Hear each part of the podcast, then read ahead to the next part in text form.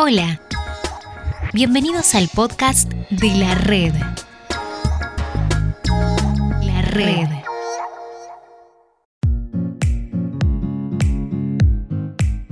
Y hoy vamos a tratar un tema que, igual como los anteriores, es bastante interesante, y es el tema del suicidio.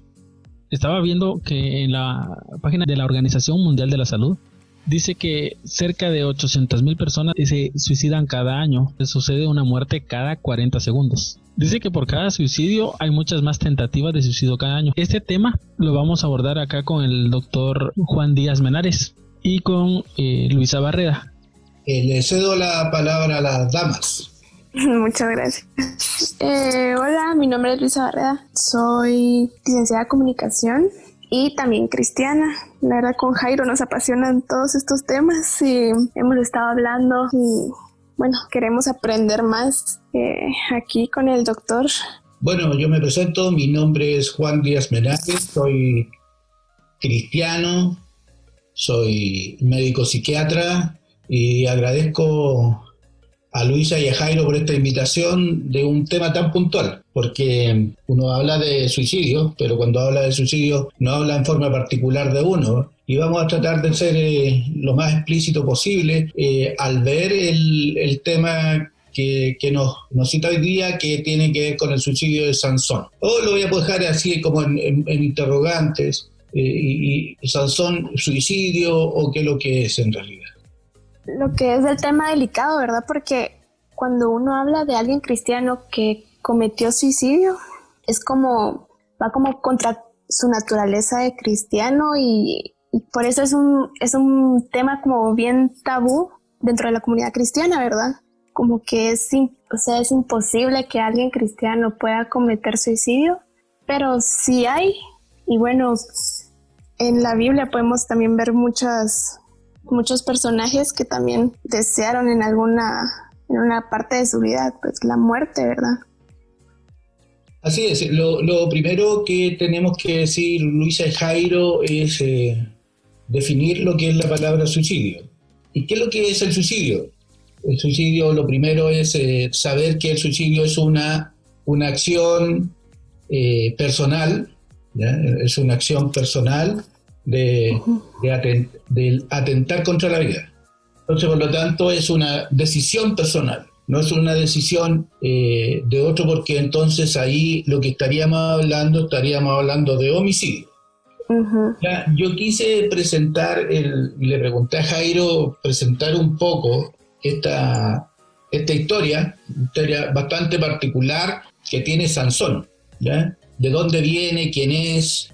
Y le dije que yo lo iba a presentar más o menos a modo de, tener una historia clínica para luego eh, llegar al, al punto culmine de cómo, de cómo termina la vida de Sansón. Y, esta historia está, la historia está, la historia de la vida de Sansón está en jueces del 13, 13 los capítulos 14, 15 y 16, ¿ya? Que son los tres capítulos que hablan sobre la vida de Sansón. Y, entonces podríamos decir que Sansón es nacido aproximadamente en el año 2000, 1200 a.C. Es hijo de Manaún, de la tribu de Dan. Y, su madre no sabe no, no, no, se sabe mucho más de ella, como todas las historias de las mujeres en, el Antiguo Testamento, y, pero lo, dice, lo único que dice importante de, esta historia, que ellos son ancianos y esta mujer es, estéril.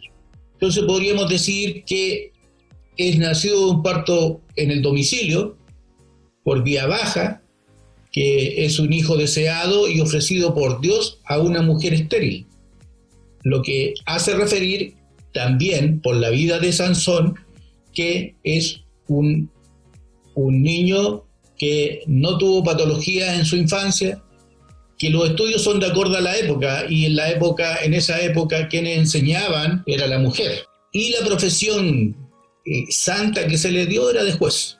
Sansón, prohibiciones para la madre y porque aquí, aquí ya empiezan algunas situaciones que nosotros tenemos que ver, tenemos que ver como, como situaciones que son de, de prohibiciones que va a tener este, este hijo que ella espera. porque eh, cuando empezamos a leer en la palabra, empezamos a darnos cuenta que le aparece un ángel y le dice lo que va a hacer, pero y le dice a su esposo y su esposo no cree. Entonces lo único que quiere es estar presente y quiere agasajar a este ángel, quiere hacerle rendirle pleitesía y el ángel le dice que no. Entonces, eh, y el, este, este padre quiere seguirlo agasajando y ella, él le dice que no. Pero la situación es como nos vamos a enfocar exclusivamente en la, en la vida de Sansón. Las prohibiciones que tiene para la madre y su futuro hijo, no beber vino ni sidra, no comer cosas inmundas, no cortarse el, el pelo de la cabeza, no tocar ningún cadáver. Eso está en el número 617 de la primera situación que presenta Sansón con respecto a esto de, ir en contra de las leyes de judíos. la, situación, la situación primaria es que eh, él va, Sansón va a Tinat y ve a una mujer filistea y dice que le agrada. Y esa es la primera falta. ¿Y por qué? ¿Por qué es la primera falta? Y lo pongo así como la primera falta. ¿Por qué? porque resulta que recordemos que los judíos no se podían inmiscuir con mujeres, dependiendo del sexo, que fueran de que no fueran judíos. Así que por lo tanto ya esta es la primera falta que comete Sansón en ver a una mujer filistea y que a él le agrada. Después viene, después viene, una, después viene una segunda situación. Mata a un león con sus propias manos pero este no es la situación de la situación de la falta, no es matar al león, porque él se defiende, y bueno, y además que tenía la, particularidad de tener la fuerza necesaria para matar a un león él solo, ¿ya? Pero después resulta que después que él lo mata, vuelve por el mismo camino y va a donde está el cuerpo del león. Y en el cadáver hay un enjambre de abejas.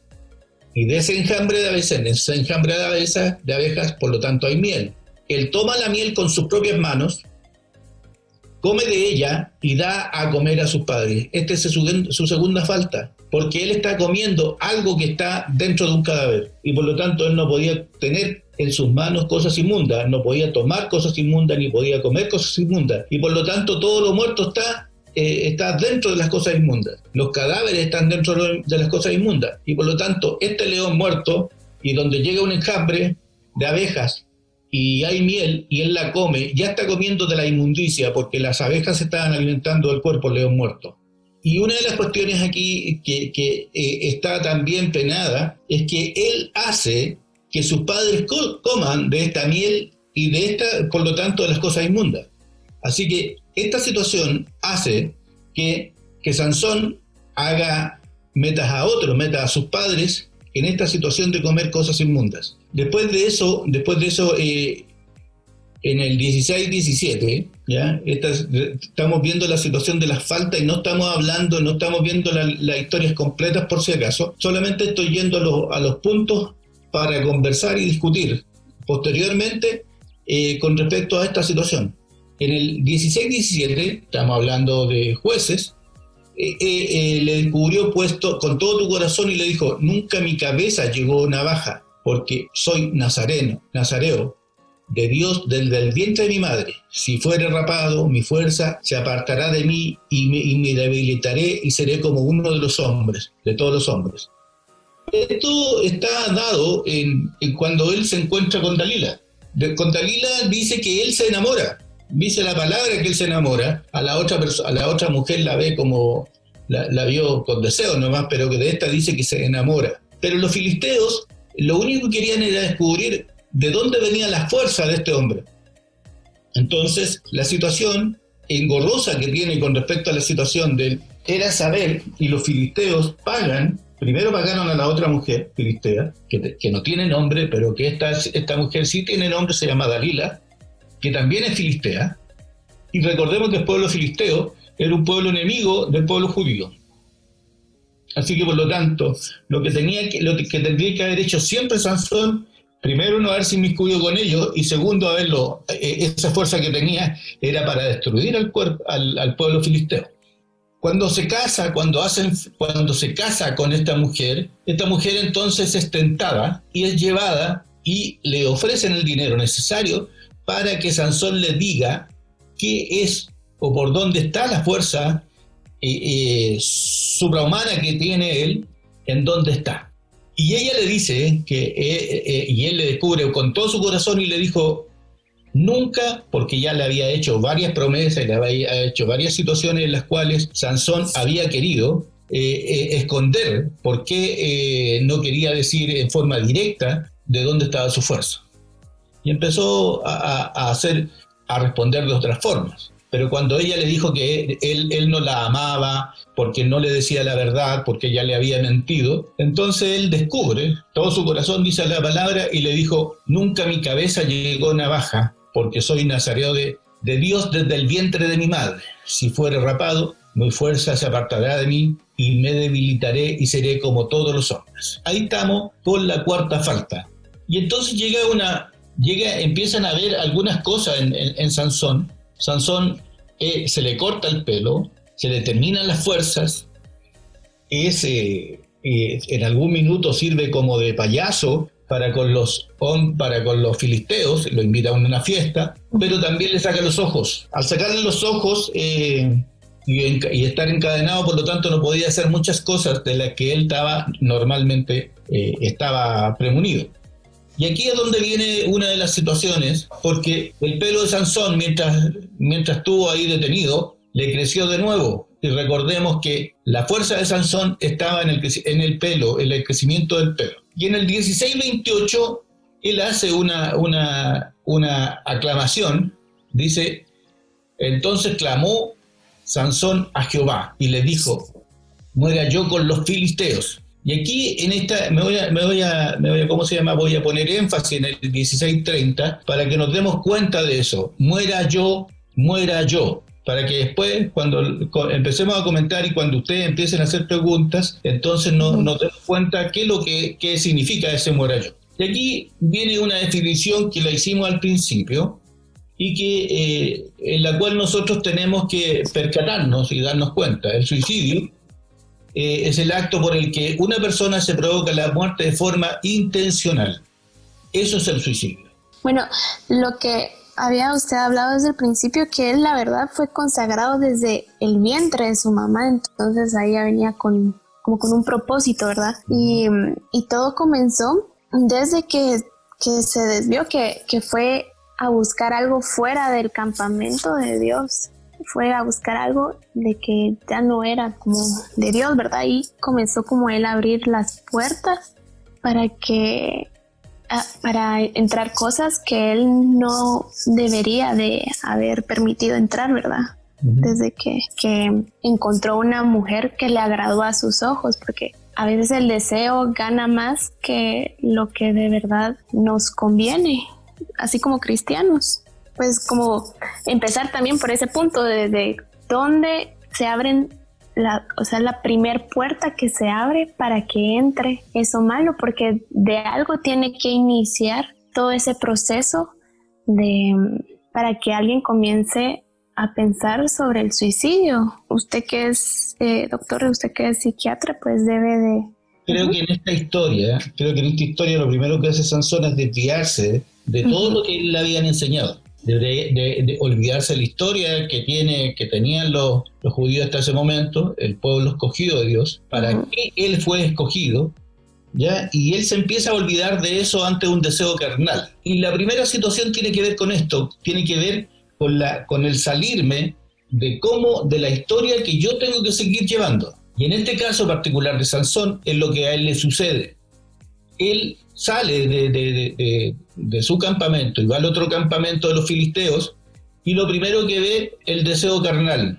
Y ese deseo carnal entonces le lleva a ver con agrado las cosas no solamente a esta mujer, sino que posteriormente a la mujer, a otra, a otra mujer, que es la que al final, con la cual él hace, eh, entrega el, gran secreto que él tenía en su vida. Por lo tanto, esta situación, la primera, la primera situación es el deseo que tiene de tener una vida eh, sexual, conyugal o como ustedes las quieran llamar, con alguien que no pertenece al pueblo escogido de Israel, porque eso estaba, eso estaba penado. Y hablándolo así, ya como alguien, o sea, un paciente con, con, con deseos de suicidarse, hay que ir como que desde ese, ese, primer, ese primer error, ese primer, eh, ¿cómo te podría decir?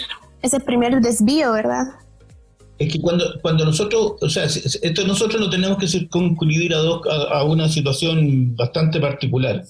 Las situaciones del suicidio, y que es cosa diferente en este, en este, en este suicidio, normalmente las personas que se suicidan, o sea, todas las personas que se suicidan, lo primero que tienen que tener es depresión. ¿ya? Es una acción de, de, ¿cómo se llama?, de verse ellos disminuidos, de, de ellos verse apagados, y que no tienen, no tienen ahí a, su vista porque, el por qué seguir viviendo. Entonces, su salida es el suicidio, que es diferente a lo que presenta aquí el caso de, el caso de, de Sansón. Sí, pues Sansón se eh, creyó que era autosuficiente y más fuerte. Es que él siempre se creyó autosuficiente por todas las cosas que él fue haciendo. Él tenía, él creía que su fuerza le iba a salvar de todas. Nunca vio que era Dios quien de verdad era el que se lo daba, ¿verdad? Así es, pero aquí hay una cosa, es donde sucumbe la, la acción, la acción de Sansón. Él sucumbe ante el deseo, sigue ante el deseo carnal, ante el deseo de, mantener una relación con alguien que, que, él no le debía haber tenido. ¿ya? Entonces, y ahí es cuando ella le dice, viene Dalila, le dice que él, él no la ama. Y ante esa situación, porque recordemos que la misma palabra dice que él se enamora de ella. Y ahí es donde entonces nos tenemos que percatar, cuando ella le dice que él no la ama, entonces él abre su corazón y le dice quién es y, dónde está su fuerza.